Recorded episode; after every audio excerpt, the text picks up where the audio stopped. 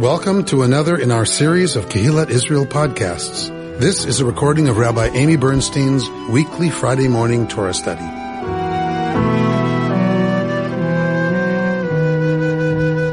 We are looking together at this collection of law that is very similar in some ways to ancient Near Eastern law codes that we have. Uh, we are uh, engaging with these words of Torah that are called Sefer Habrit, the book of the covenant. That is the portion we are in. It is uh, part of this collection uh, in the book of Exodus, and it's divided into different parts and has a lot in common, as I was saying, with uh, ancient Near Eastern law that we have found explicated uh, in the archaeological record. There are some significant differences, and the biggest difference is that the law in our case originates with God. God. This is this is different. This part is different. Usually, the law originates with whom? King. Uh-huh. The king in the ancient Near Eastern law system. So the law comes from the king and therefore is inviolable. In our case, the law comes from the King of Kings. Uh, it comes from God, God's self, uh, and that is a shift in in thinking in the ancient Near East, in the ancient world. Um, what we have here is not, for you lawyers in the room, um, it is not an entire code. One could not take this and take it to a civilization and have that civilization run. Right? This is not an entire law code. What that must mean is that this, these laws that we find here are most likely amendments, changes, additions to what was understood as practice in, in ancient Israel. Um, this is not the entirety of, is, of ancient Israelite law. So this is a collection at some point that we have of um, of other things that get added um, to what already would have been common practice. Some of these are very similar to ancient Near Eastern uh, understandings um, of how you do things, and some are not. There, there's wonderful stuff written. If you're at all interested in this, there's really great stuff uh, written um, on biblical and ancient Near Eastern law and comparing them, and um, kind of understanding uh, Israel's place in the societies of her time. Uh, mostly, what we do is look for what does this say to us in our time. We will therefore start at 22, 4, and we're not, we're, I'm just going to have us read for a bit, just to get a sense of the kinds of topics that this law code is concerned with, and to get a, a growing sense of what, what does it mean to be ethical and moral, and in line with the divine will in one's regular life if you're an Israelite. So we'll, we'll explicate some of them, but I just want to have us read and get exposed to a bunch of them first. So who would like to read starting at verse 4? When a person who owns livestock lets it loose to graze in another's land, and so allows a field or a vineyard to be grazed there, restitution must be made for the impairment of that field or vineyard. When a fire is started and spreads to thorns so that stacked, standing, or growing grain is consumed, the one who started the fire must make restitution. So just keep on. when a person gives money or goods to another for safekeeping, and they are stolen from that other person's house, if caught, the thief shall pay double. If the thief is not caught, the owner of the house shall depose before God and deny laying hands on the other's property. Parenthesis. Mm-hmm. In all charges of misappropriation pertaining to an ox, an ass, a sheep, a garment, or any other loss, whereof one party alleges, quote, this is it, the case of both parties shall come before God. The one whom God declares guilty shall pay double to the other. End quote. When a person gives to another an ass, an ox, a sheep, or any other animal to guard, and it dies or is injured or is carried off with no witness about, an oath before Adonai shall decide between the two of them that the one has not laid hands on the property of the other. Owner must acquiesce and no restitution shall be made. But if the animal was stolen from the guardian, restitution shall be made to its owner. If it was torn by beasts, the guardian shall bring it as evidence, not needing to replace what has been torn by beasts. When a person borrows an animal from another and it dies or is injured, its owner not being with it, that person must make restitution. If its owner was with it, no restitution need be made. But if it was hired, that payment is due. Okay. So we're getting some ideas here about property, about movable goods, about livestock, right? About responsibility um, for one's own and or someone else's damage to crops, right? So this is this is all dealing with material goods. How do you say that in in legalese? Property. So dealing with all kinds of property. So what do we get a sense of just from the, without even going into them and explicating them, what do we get a sense of here from what this means, Laura? To me, it really just talks about sense of fairness. There's no real sense of punitive measures unless there was a thief involved. But even then, it's still about making somebody whole. You got, give your, you know, if you broke it, you've got to return it. It's not, and spend 10 days, you know, locked up somewhere just making restitution. So it seems that the, the, the, the interest of the law is to make things fair. And to make somebody whole and to recognize responsibility for it too. Like there's sometimes a beast takes your thing. Well, that's just bad luck. but you know, if you're responsible, if you set the fire, you've got to be more careful, and you need to make somebody whole. Okay, Beth, what were you going to add? I was just going to say what it is is the code is focusing on the person who loses the property, not not the person who takes it or causes it to be damaged. So the focus is not on the criminal act, right? This is not a criminal law code. If you do this, you get five years in prison, right? That it is about how do we have the victim get what they need in order for us to live in a society that we can be in harmony, right, with one another. But in some cases, the arbiter here is God, not people. Mm-hmm. Indeed. And I, that's not comfortable for us modern, to put it mildly. Yes. So. It's not practicable. How do you know? Well, so, so, so that is right. Always the question: Who? How do we know? Um, and you know, we had things in the ancient Near East, uh, in ancient Israel, like the Urim v'Tumim, which was a way that uh, they they would the priest could ask God a question and cast the Urim and Tumim and from the results know what God wants yes or no. It has to be a yes or no question. What is the Urim and Tumim? It was a, it was a means of apprehending the divine will that some people in the ancient Near East would have had similar practices that we would call divination. You look at the entrails of an animal and it tells you something. You said casting something. So, It wasn't a so the, Stones, precious stones. so we're not clear. We don't know exactly how the Urim and Tumim work. We don't know. It was a yes or no question. It had to be phrased yes or no.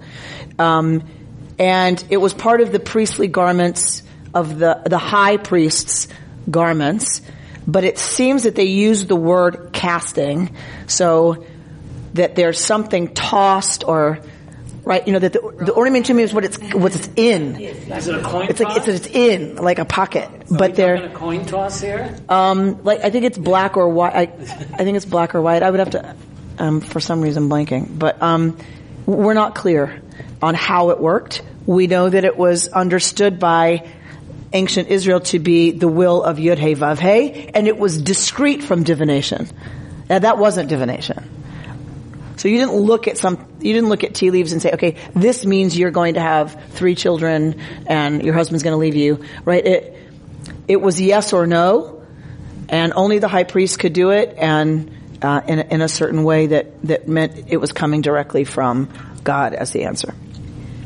Yes. question about these particular rules. Would, were these, sort of comparing it to an, a modern understanding, our, our Bill of Rights, the first ten amendments, those were like the really important ones.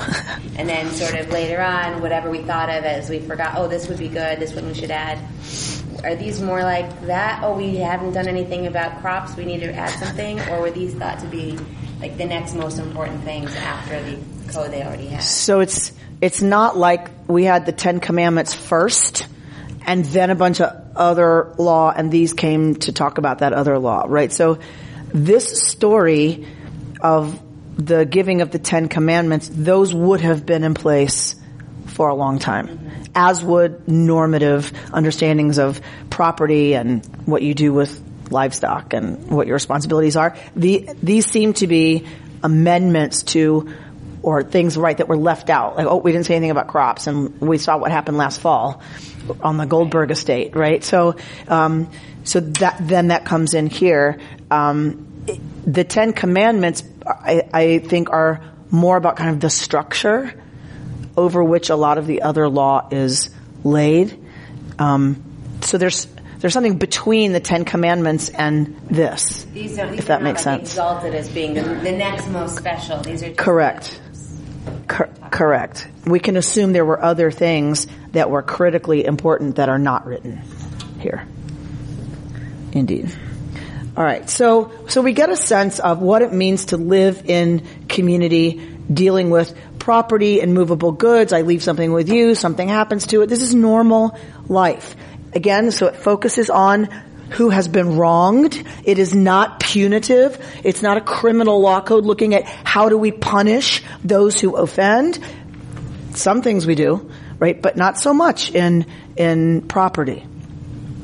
Um, let's go on to some other kinds of uh, laws. We're going to get the law of seduction, and then some other categories like around sorcery and apostasy, the disadvantaged in society, um, which we'll spend some time on, and uh, and then judicial integrity. These are the categories that are coming. We're talk about you shall not tolerate a sorceress. We are, if you want to. All right. So, fifteen. Someone read. If a man seduces a virgin for whom the bride pa- price has not been paid and lies with her, he must make her his wife by payment of a bride price. If her father refuses to give her to him, he must still weigh out silver in accordance with the bride price for virgins. You shall not tolerate a sorceress.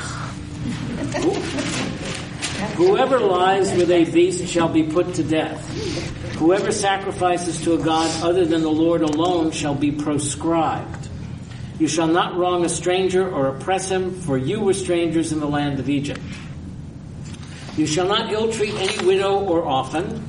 If you do mistreat them, I will hear their heed their outcry as soon as the cry as they cry out to me, and my anger shall blaze forth, and I will put you to the sword, and your own wives shall become widows, and your children mm-hmm. orphans.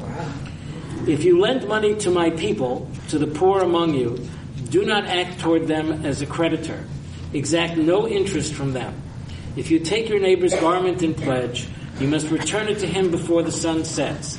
It is his only clothing, the sole covering for his skin. In what else shall he sleep?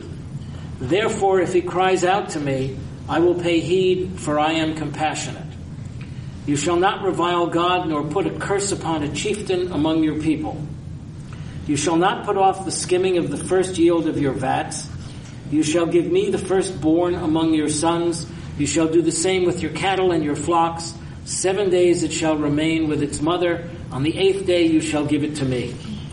You shall be a holy people to me. You must not eat flesh torn by beasts in the field. You shall cast it to the dogs. All right. Here you go. Okay. So, such a lighthearted thing, I know.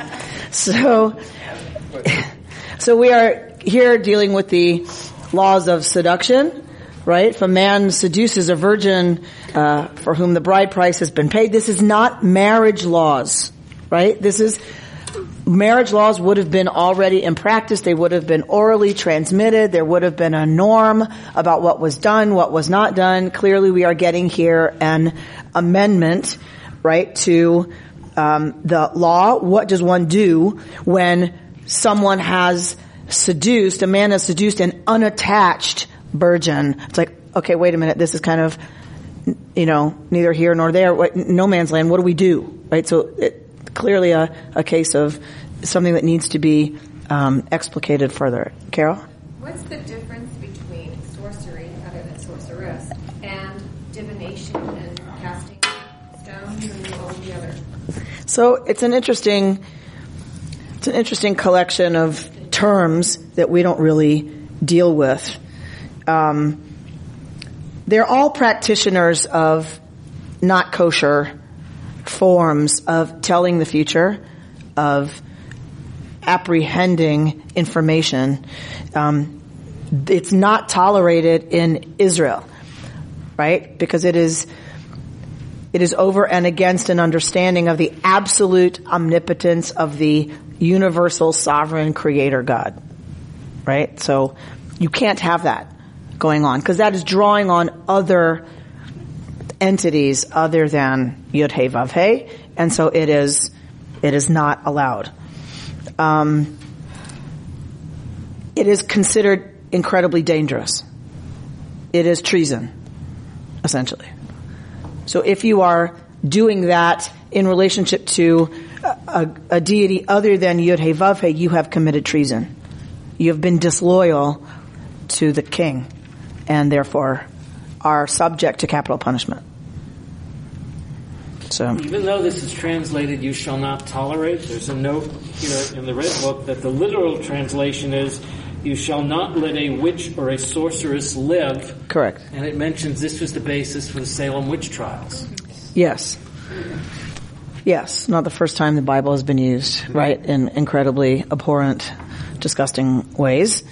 Um, and the thing to remember is uh, what's also important about understanding these kinds of laws is that you're dealing with, and we have to always remember this, that they did not come in from Egypt, conquer the land, kick out the Canaanites, and have this nice new state with a new population. There was a small group that were Israelite, that were attached to this Yahwist tradition and this new understanding of monotheism, and they proliferated, they took power, they spread their influence, and they converted the Canaanites. So what you're always dealing with is a population who in, is inherently pagan. They're not monotheists. The population of ancient Israel would have been, for the most part, converted Canaanites. So the danger of practicing any kind of divination, you can understand differently if you understand if you start doing that, you undermine the new regime. You undermine the new religion. You undermine the new authority of the new one God. And that is treasonous. Yes?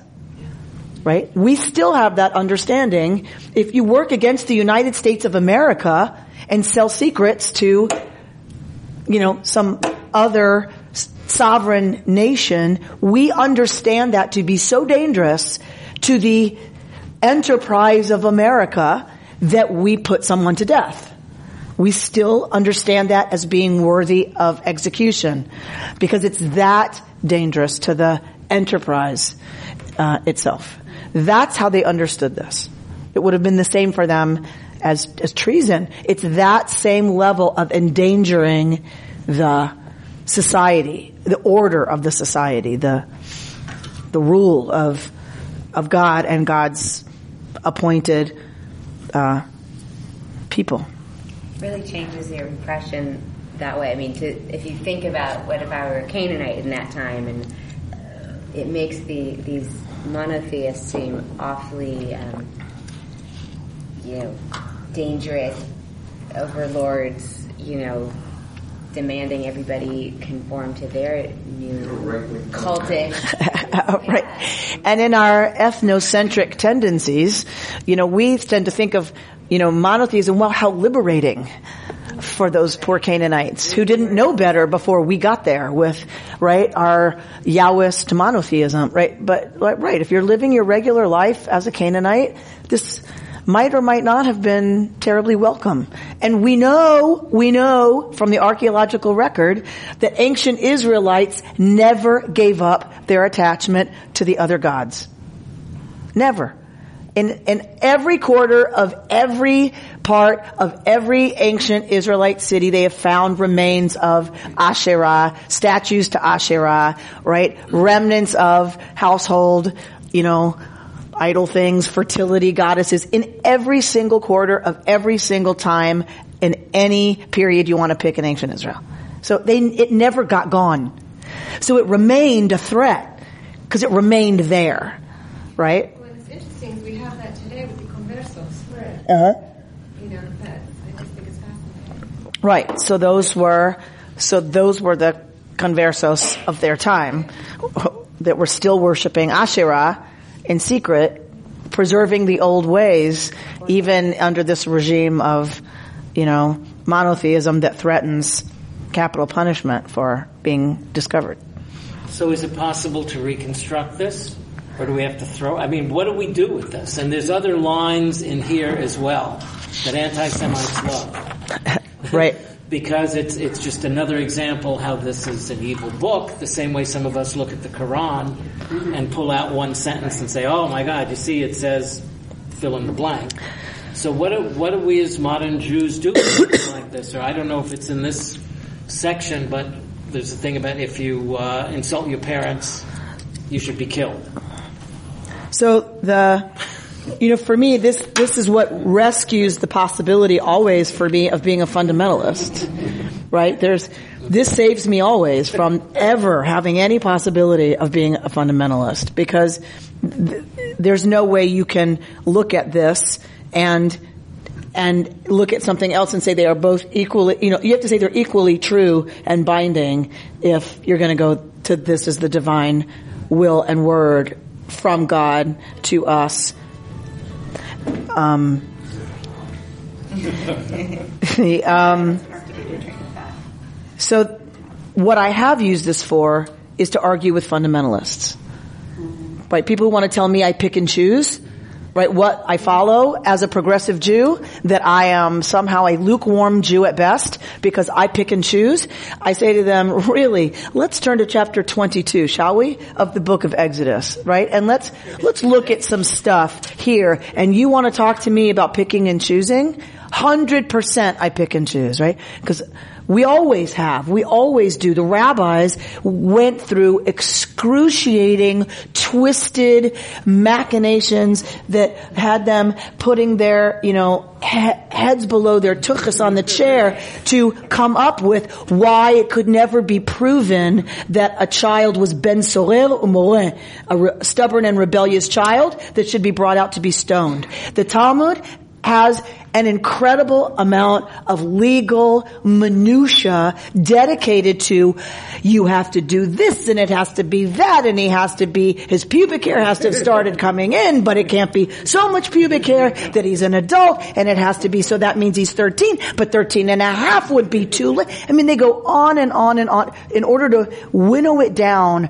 so far that you could never you could never have all the things met that it would require to declare someone a ben sorer umore, a stubborn and rebellious child, therefore he shall be stoned. Now, we don't have to do that.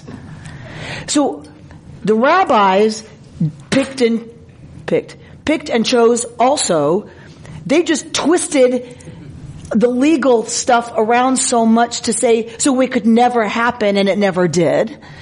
We just don't have to do that. We can say, this is not our understanding of justice. This is not our understanding of living into a moral and ethical relationship with the one God as it informs our daily or civil or religious lives. Yay! Like, isn't that great? And this is a historical text. This is a historical text, 100%. That's, we can say that as non-fundamentalists. Been common or appropriate in that time. It's not appropriate in our time. Correct. Somebody's going to look at our law code in the United States of America 500 years from now and say they did what to people who sold secrets to the, Russia? They did what? They killed them?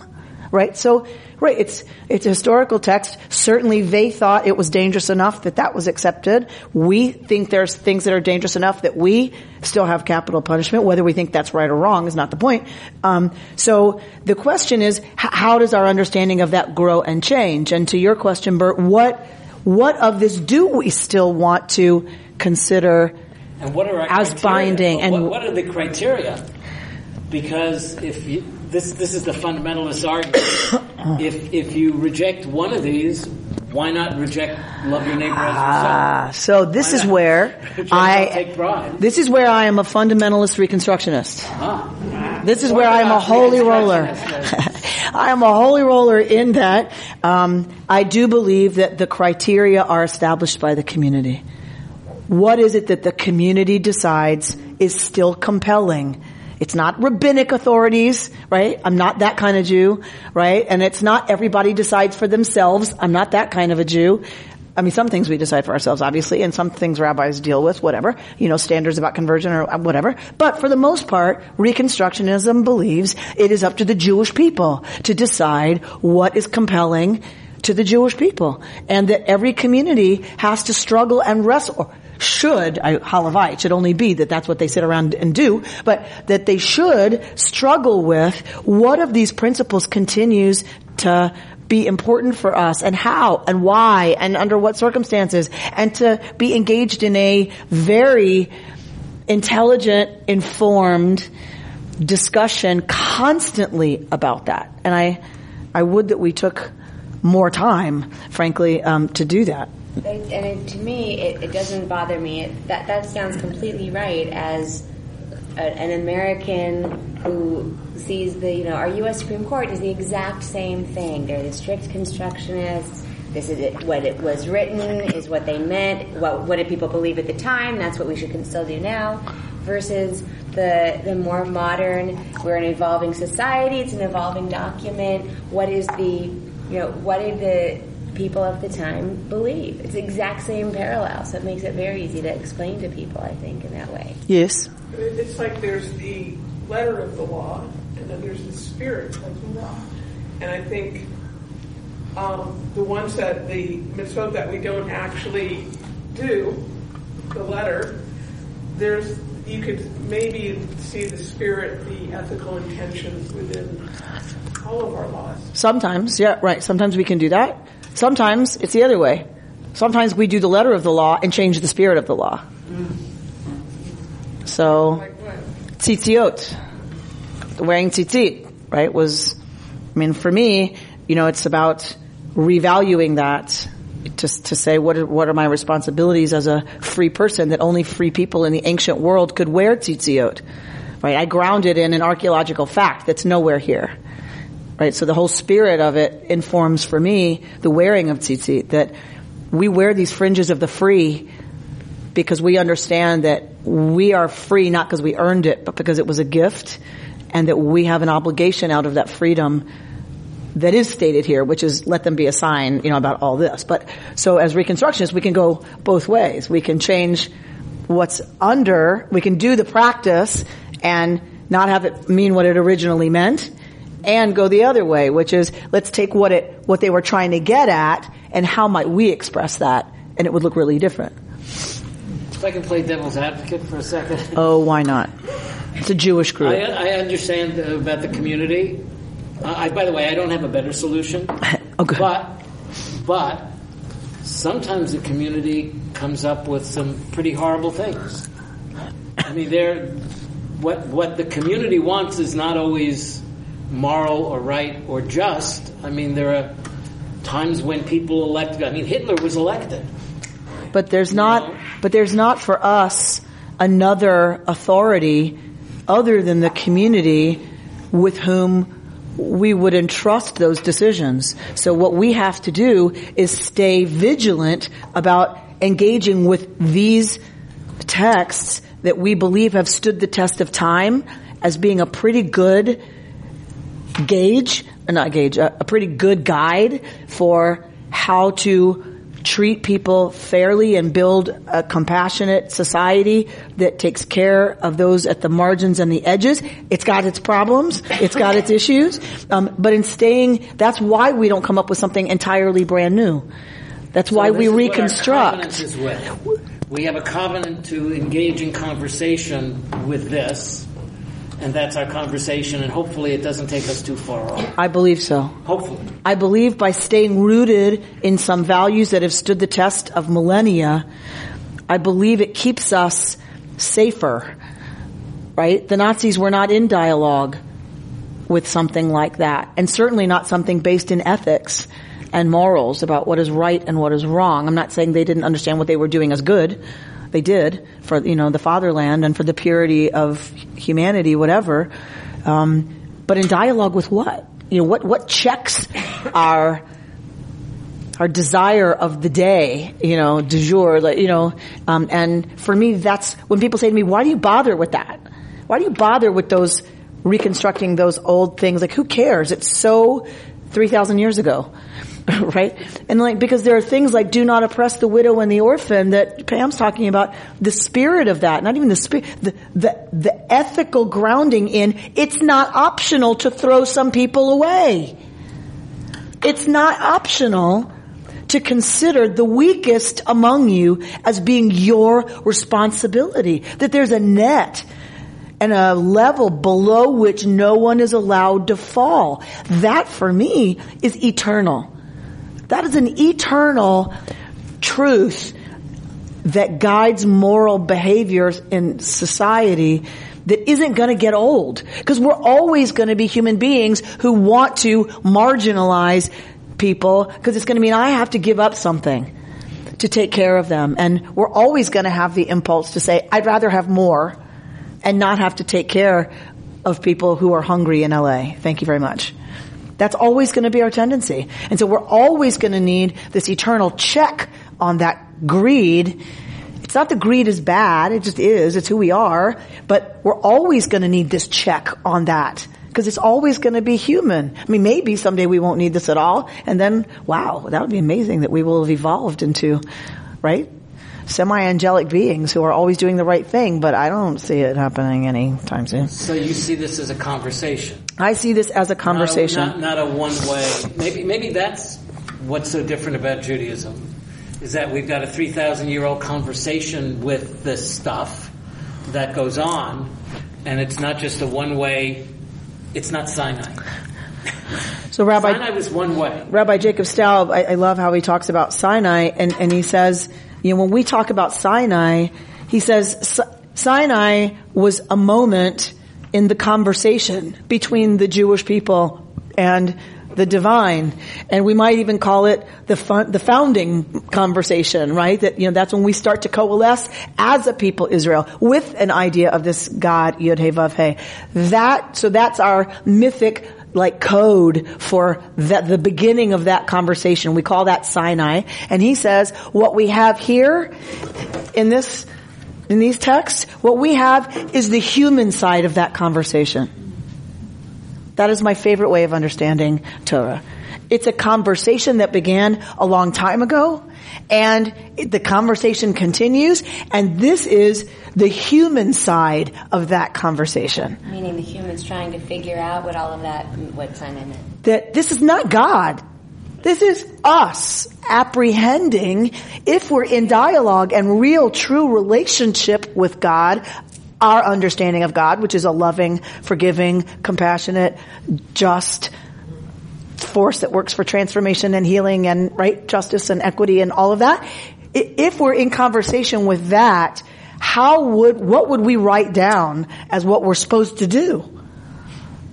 about this. about this, about that, about what happened, right? So that for me is the best way to understand this. And what we have chosen to do as a people is to stay in conversation with the notes from the original conversation.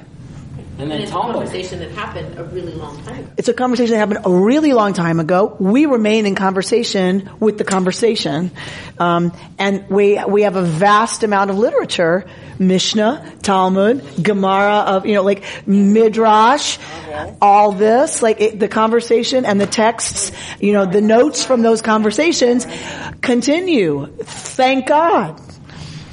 Blanche. In the paper this week, there was a story about Hallmark having a conversation with farmers in Mexico, officials.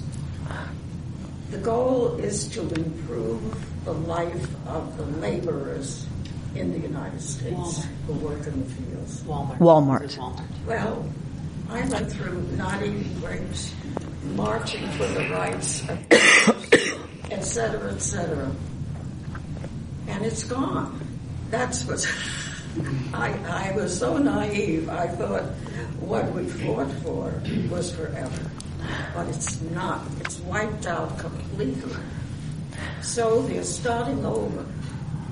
And it has promise because both Americans and people from Mexico are working on it together.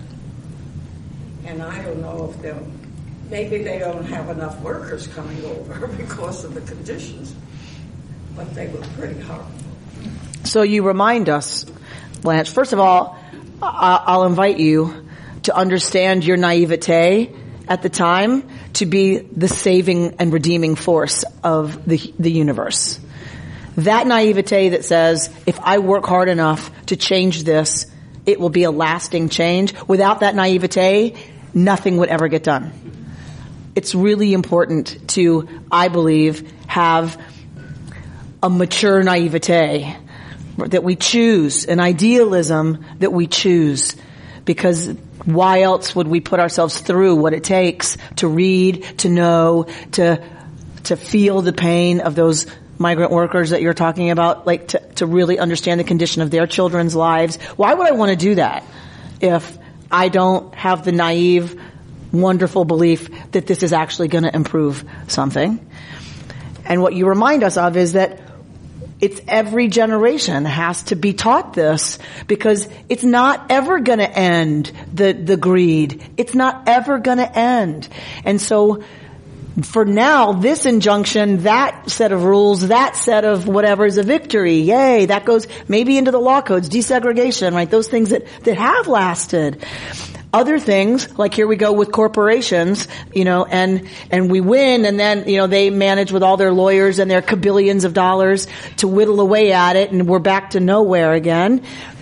That's why it's so important to educate another generation about consumption and about the ethics of consumption and the ethics of protecting this planet that is in our care, right? So that we have to do both. We have to believe we can make lasting change and we have to continue to keep the worry alive and the passion alive and teach it. And I, I'm a little concerned that your generation, right, th- that I don't see enough of what your generation has done. I don't see it in our kids right now. I'm concerned about about that. That I- we, there is a disconnect right now between our young people and the conversation with their elders, and the way that that passion for justice, you know, is passed on. And I'm deeply concerned. Um, But don't we have the ideal um, structure in bar and bat mitzvahs to take kids who are really just starting to think about justice and compassion and so on and help them to make decisions and to and to start the dialogue with Torah. In a perfect world, the answer to that would be 100%, and that is exactly what we're doing. But that we're not in the ideal world. We get these kids two hours a week, um, and they have to learn Hebrew, and they have to learn the melodies, and they have to learn the page number, and they have to learn, and they have to learn, and they have to learn, and they have to learn in order to stand up and do their bar mitzvah that day. That's what we teach them. So if I had them three days a week, hundred percent We'd be talking about, okay, what does this mean? Right, to us today. I do that in my little sessions with them when I teach them their Torah portion and we try to discuss, well, we do discuss, you know, what does it mean for them in their time, but that's five sessions.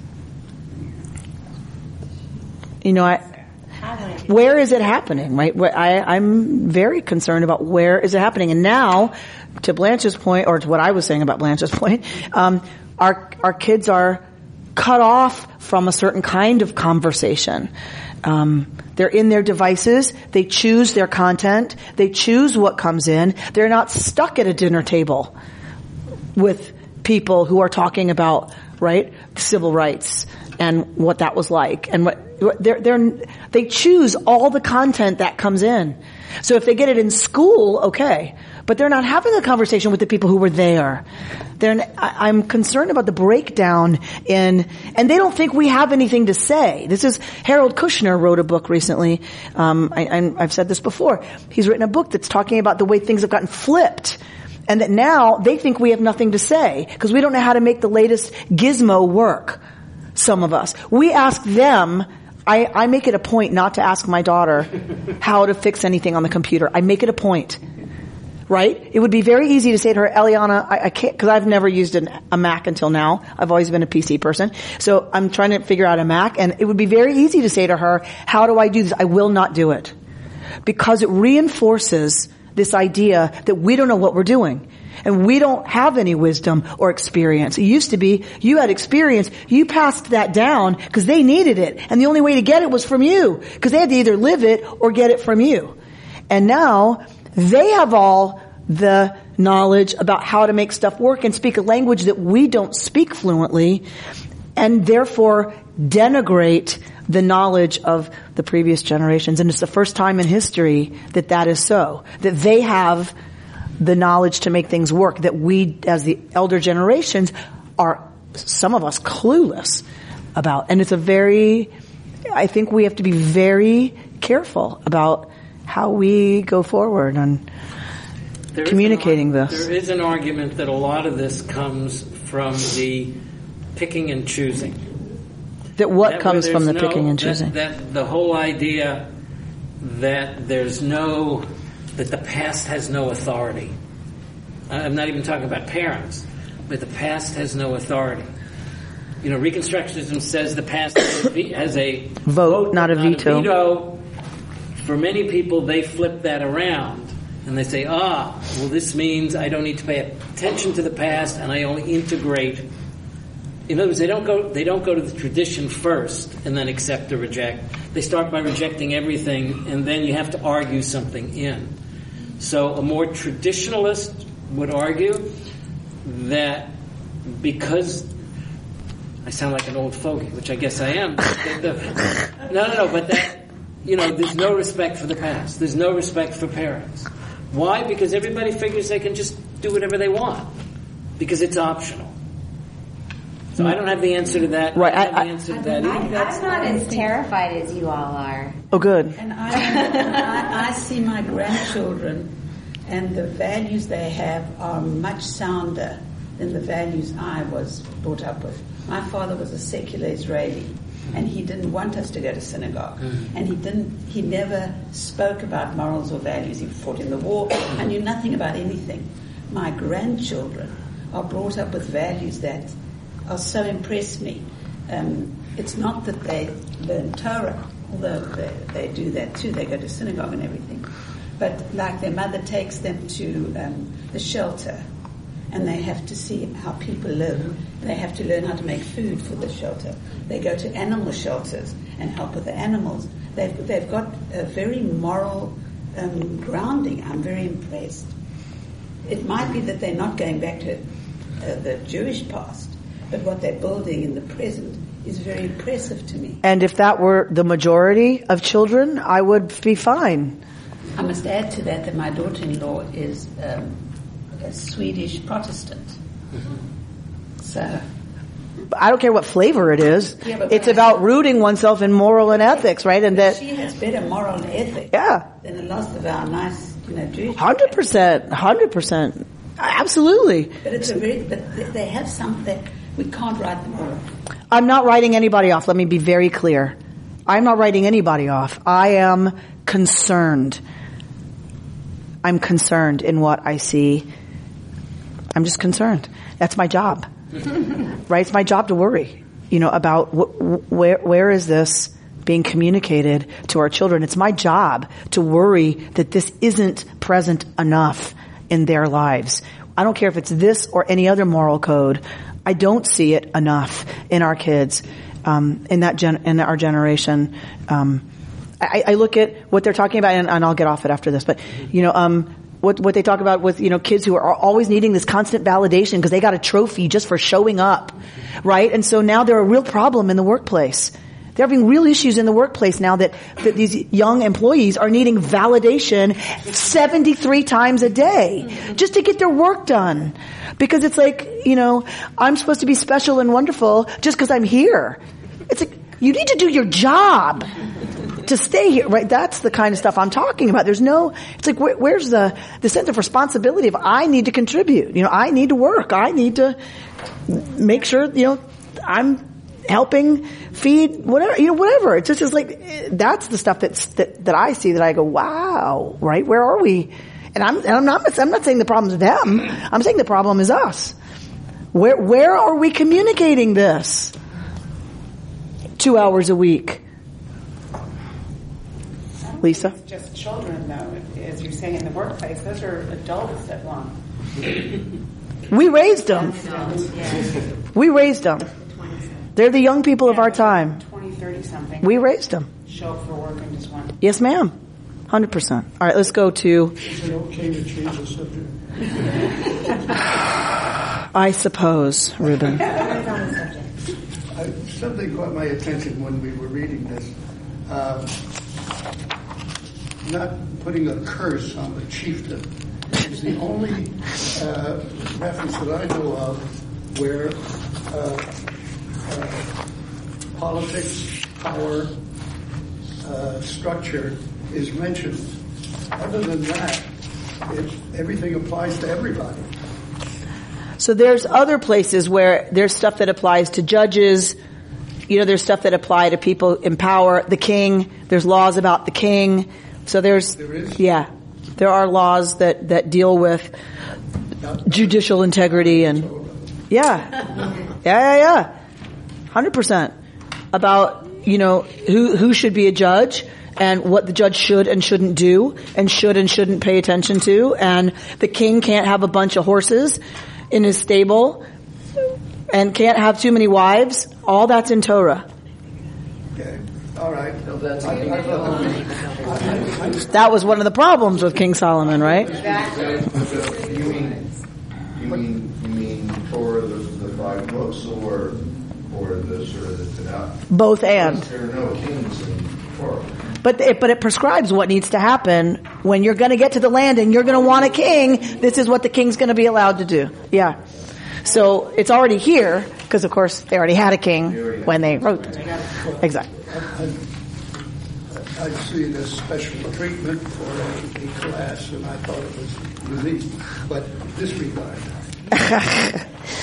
um, Comment sure. At 20, where it just says, you shall not wrong nor oppress a stranger. Yep. Um, that seems different than the sort of you shall welcome.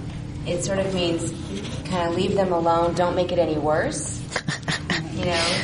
So, so what you're saying is it says do not wrong them, doesn't say help them or be nice to them, right? So, um, the good news is uh, this is not the, the, last time we see the ger addressing issues of the ger in our uh, text. There are other texts that say you shall, so right?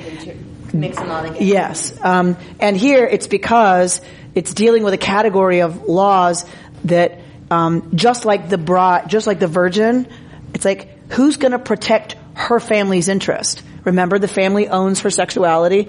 Who's going to protect the family's interest now that she's been seduced?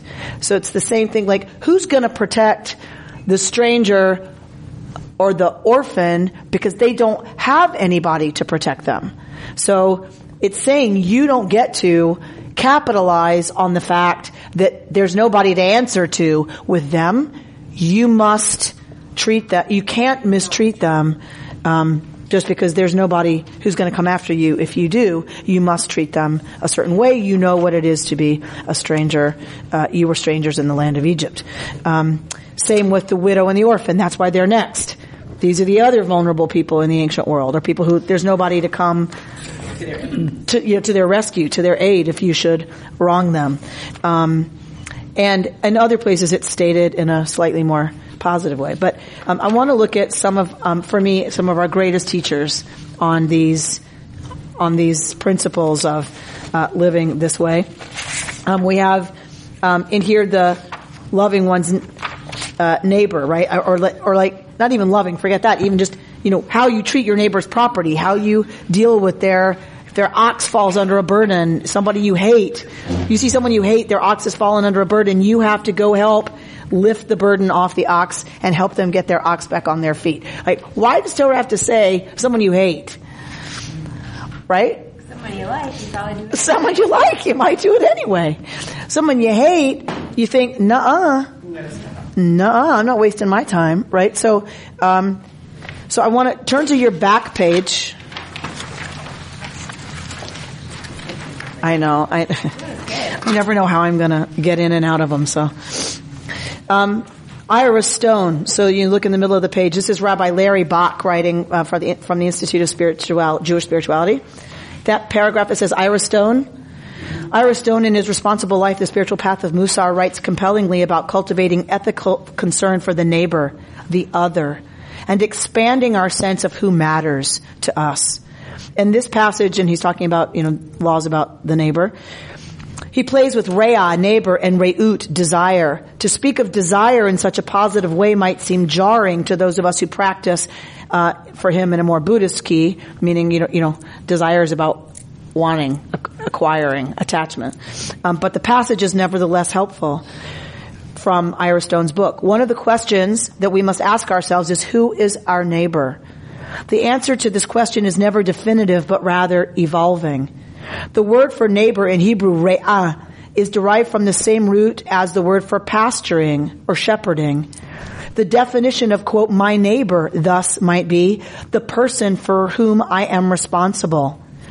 If we have an insatiable desire, re'ut in Hebrew, to meet the needs of those for whom we are responsible, and this becomes the very intentionality of our consciousness, then the answer to our question must be that our neighbor is a constantly expanding category. The one who is closest to us, literally our beloved, is our first neighbor. But the very experience of such a responsibility itself increases our need for such responsibility, driving the list outward to include family, friends, ethnic and national affinities, and ideally, ultimately, all of humanity and all of creation. Last night we talked about community. What's the point of community? And for me, this this was my answer without really, really realizing it until I read this last night after that panel. Was this is the answer for me? Is if we can practice this with the people in this room, right? I don't have to like somebody to to see them as somebody I'm responsible for. Wow, that's huge. That is so counterintuitive to how we do things, right? Usually we see things as I, it in the Buber, Buberian system, right? Is it somebody who's going to be helpful to me? Is it somebody who's going to be around for a while? Is it somebody who has some influence? Then I'm going to go out of my way. Right? Otherwise, I really don't have time. Like, and I, I need to get to my next thing. That's our kind of, that's where we start. And that's fine. Torah doesn't say that's a, that's awful. It says, okay, that's who we are. That's fine. Um, but this is how you need to behave. You can want to talk to that person who has more influence more, but you don't get to. You have to talk to everybody and treat everybody, right, in this space with respect. And the goal is if we do that, that circle expands. And, and it moves outward. Then it isn't just this room, but I've learned it in this room or in my kindergarten classroom, right? No hitting, no hair pulling, right? Share your stuff. So, you know, I've learned it there and then that starts to expand who I feel responsible to, responsible for. And that if it expands far enough, We get it that this is one human family. Duh. Right? Again, and the planet is our responsibility. It, that's what's at stake, I believe. And I believe Ira Stone is, is 100% right that practicing these, these ways of loving one another, meaning behaving as if one sees someone as someone one loves, then we learn how to do that and we learn how to expand our understanding of who that entails. Insatiable desire. Right. Right? Because don't we have an insatiable desire to take care of our kids? Because we understand that we're responsible for them. Don't you have an insatiable desire to take care of your dog? Because we're responsible for them. So we have this insatiable desire to do for them, right? To treat them well, to take care of them. Like, well, what if that circle expands and I'm not just responsible for my children, but for your children? Which I am. right? Right? Like, I love that. That they're my kids. If they're in this building, it's mommy nearest. Right? They're all our kids, right? That, that, that, that, that you start to then desire to protect them. Right? And, and give to them and have good things happen for them. And that as that expands, it does become an insatiable desire to have for the people who you're responsible to have them have good things happen for them. What if that meant everybody? Wow. All right. Go to Shefa Gold, Rabbi Shefa Gold, on the front of your packet.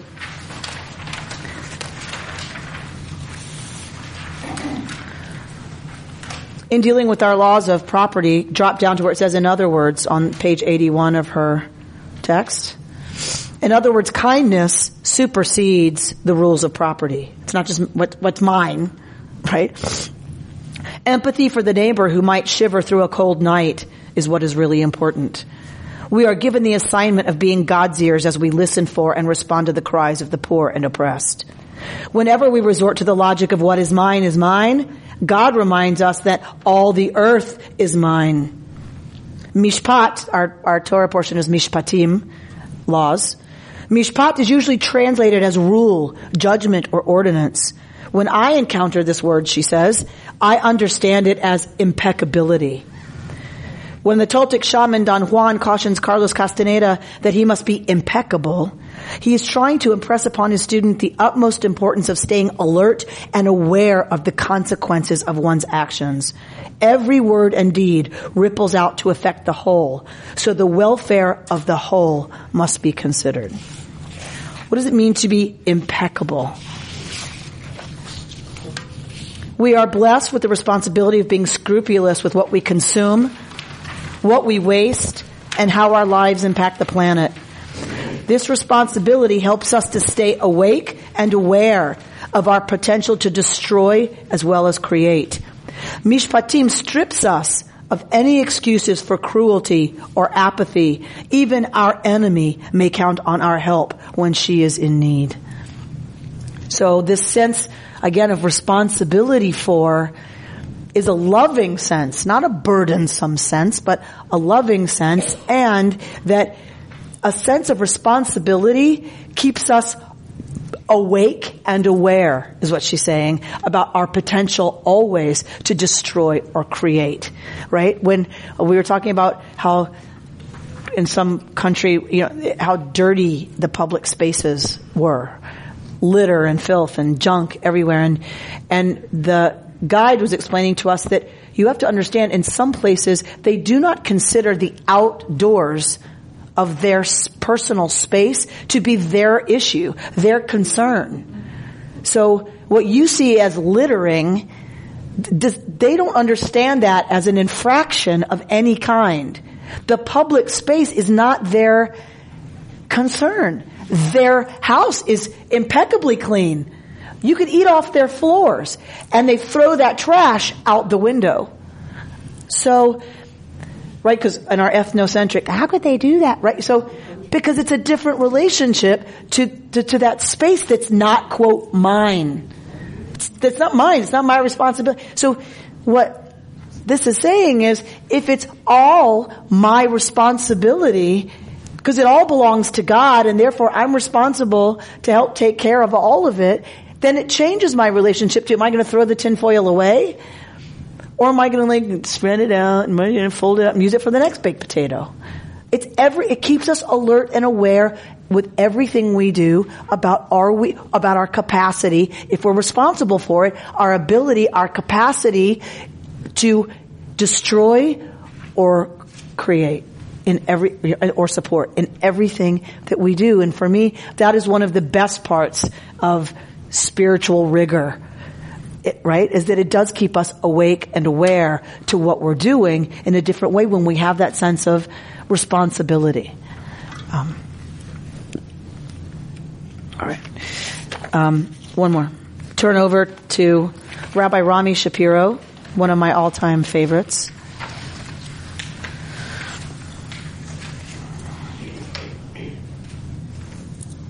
There's a lot here, so I'm trying to pick. Um, for you were strangers in the land of Egypt, the second paragraph. One would think that Torah would refer to slavery when reminding us of Egypt, but this is never done. Really? That's kind of interesting, isn't it? Never mention slavery. Ever. Over and again. It is the quality of being a stranger that we are called upon to remember. This is the greater evil. Why? Slavery can be overcome by law, but the quality of being a stranger is a matter of personal morality. Don't forget you were the stranger and that that's the most heinous of evil.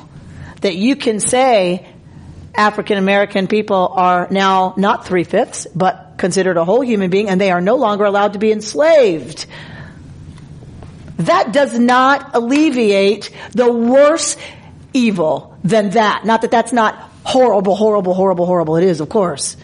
What's worse than that is that you still don't treat them like people. You still don't treat them as equal. You still don't see past the color of somebody's skin. They remain a stranger. That is the real moral rot that we have to be reminded of constantly, says our tradition. I love that that it's being a stranger, being treated as other.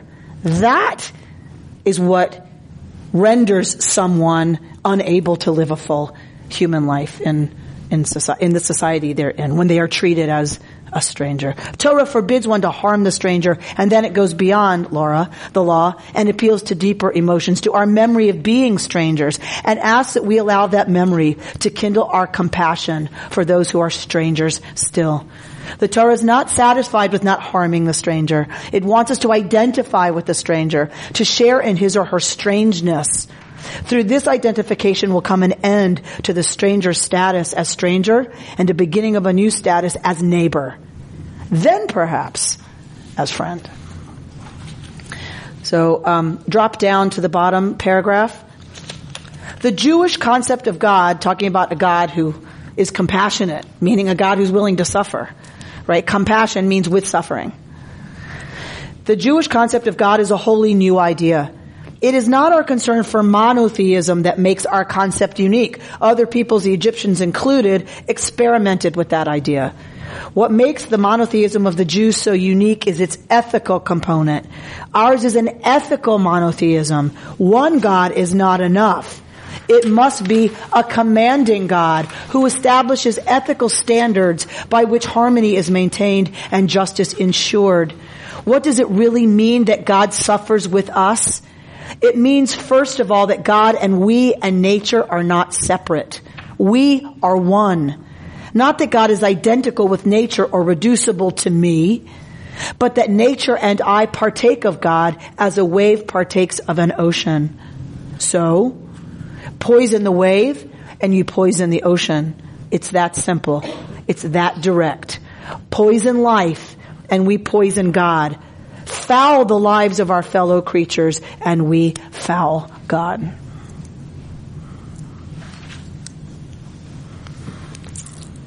What if? What if we really took it seriously? And when people say, you know, it's silly, this God business. I'm like, really? Because if we took it really seriously, it would call us into this. We'll close with, you shall be holy people to me. What does it mean to be holy? Holiness is the state of compassion that reveals the unity and interdependence of all life and the mutual responsibility of each to the whole. We are holy when we treat others with respect and kindness. We are holy when we safeguard the powerless. We are holy when we protect the earth. We are holy when we see to the holiness of others. We are holy when we do holy things, and the bulk of Torah is a listing of what those things are. May we find the imperative in figuring out what that is for us in our time, each of us in our private lives, in our communal life, that we might contribute uh, to a world that is more reflective of this kind of compassion and this kind of holiness. Shabbat Shalom. You've been listening to Rabbi Amy Bernstein's Friday morning Torah study from Kehillat Israel in Pacific Palisades, California. For more information, go to our website, www.ourki.org.